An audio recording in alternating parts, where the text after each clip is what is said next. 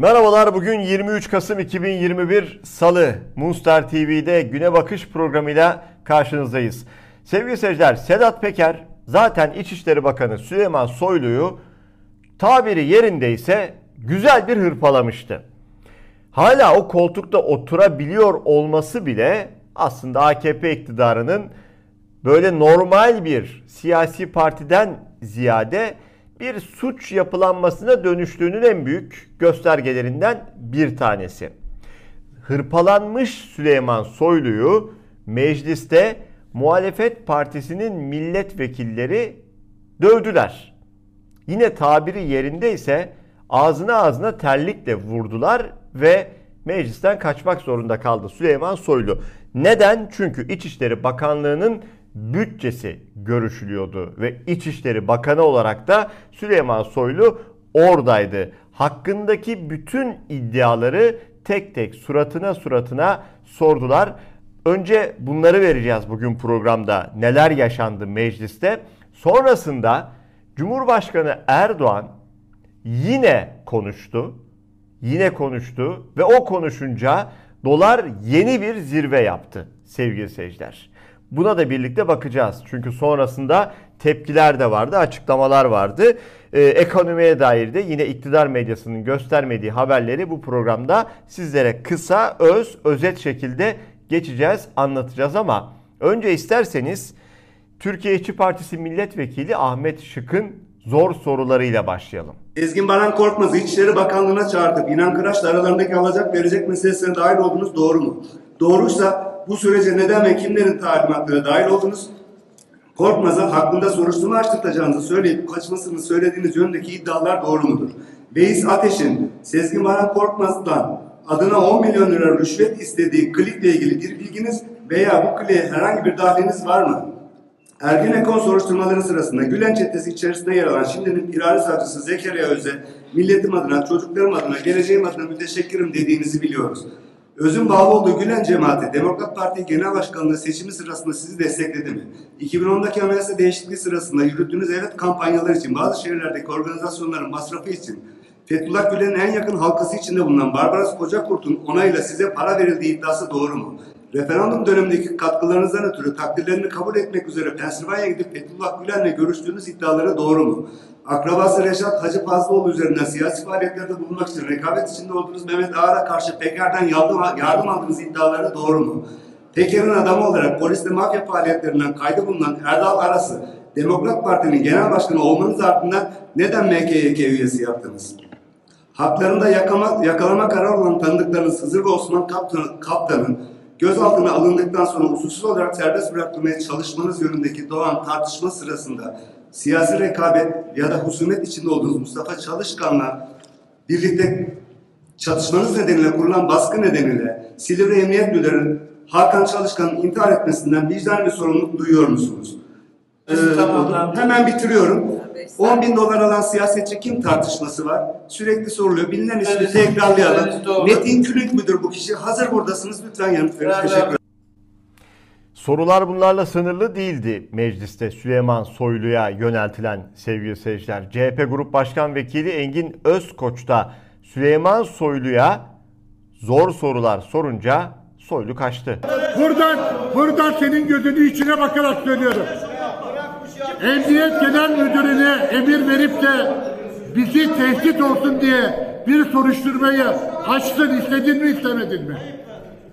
Sen baronlarla oturup da yurt dışına kaçmadan önce kara para aklayıcılarıyla görüştün mü görüşmedin mi?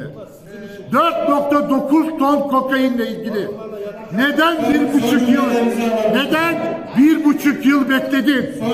Neden? Neden? Onun neden onun alıcısını tespit etmedin? Neden onunla ilgili herhangi bir işlem yapmadın? Son olarak seni iki defa mahkemeye verdim. Ama mahkemeler bu ucube sistem nedeniyle senin yargılanmamana ama benim susmama kanaat getirebiliyorlar. Bu yıkılacak ve biz bunların hesabını senden tek tek soracağız.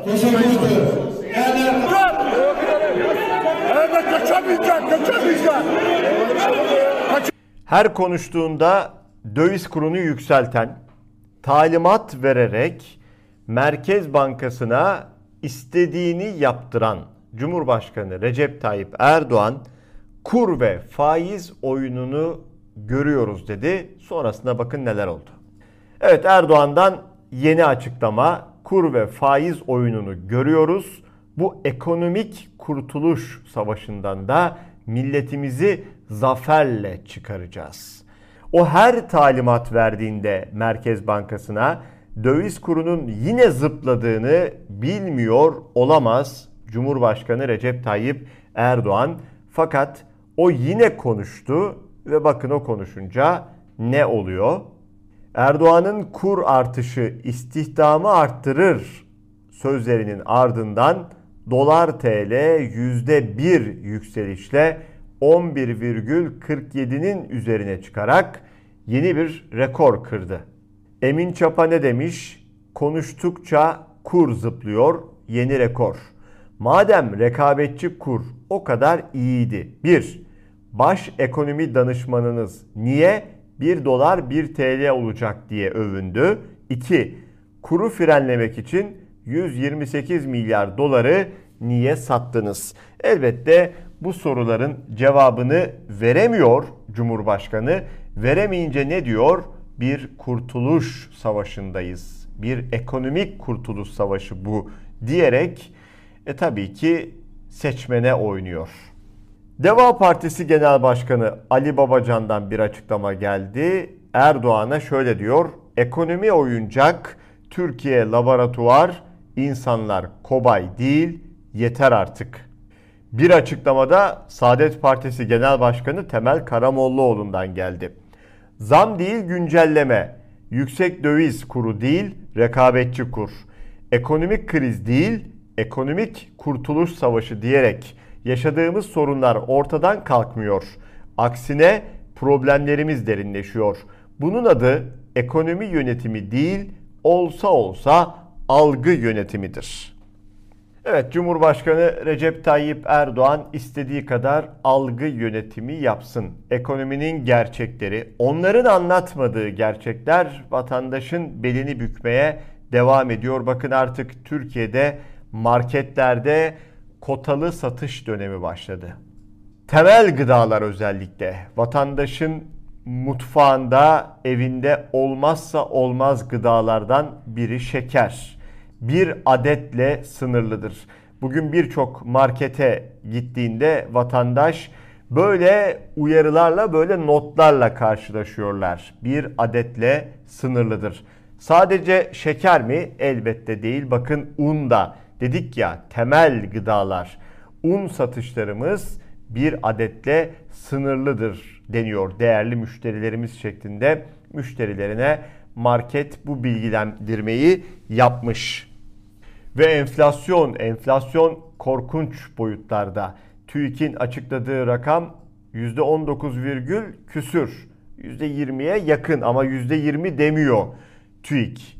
Oysa gerçek enflasyonun Türkiye'de yüzde kırk'ın çok çok üzerinde olduğu, hatta yüzde elli'lere dayandığı bağımsız araştırmalar tarafından ortaya konuyor.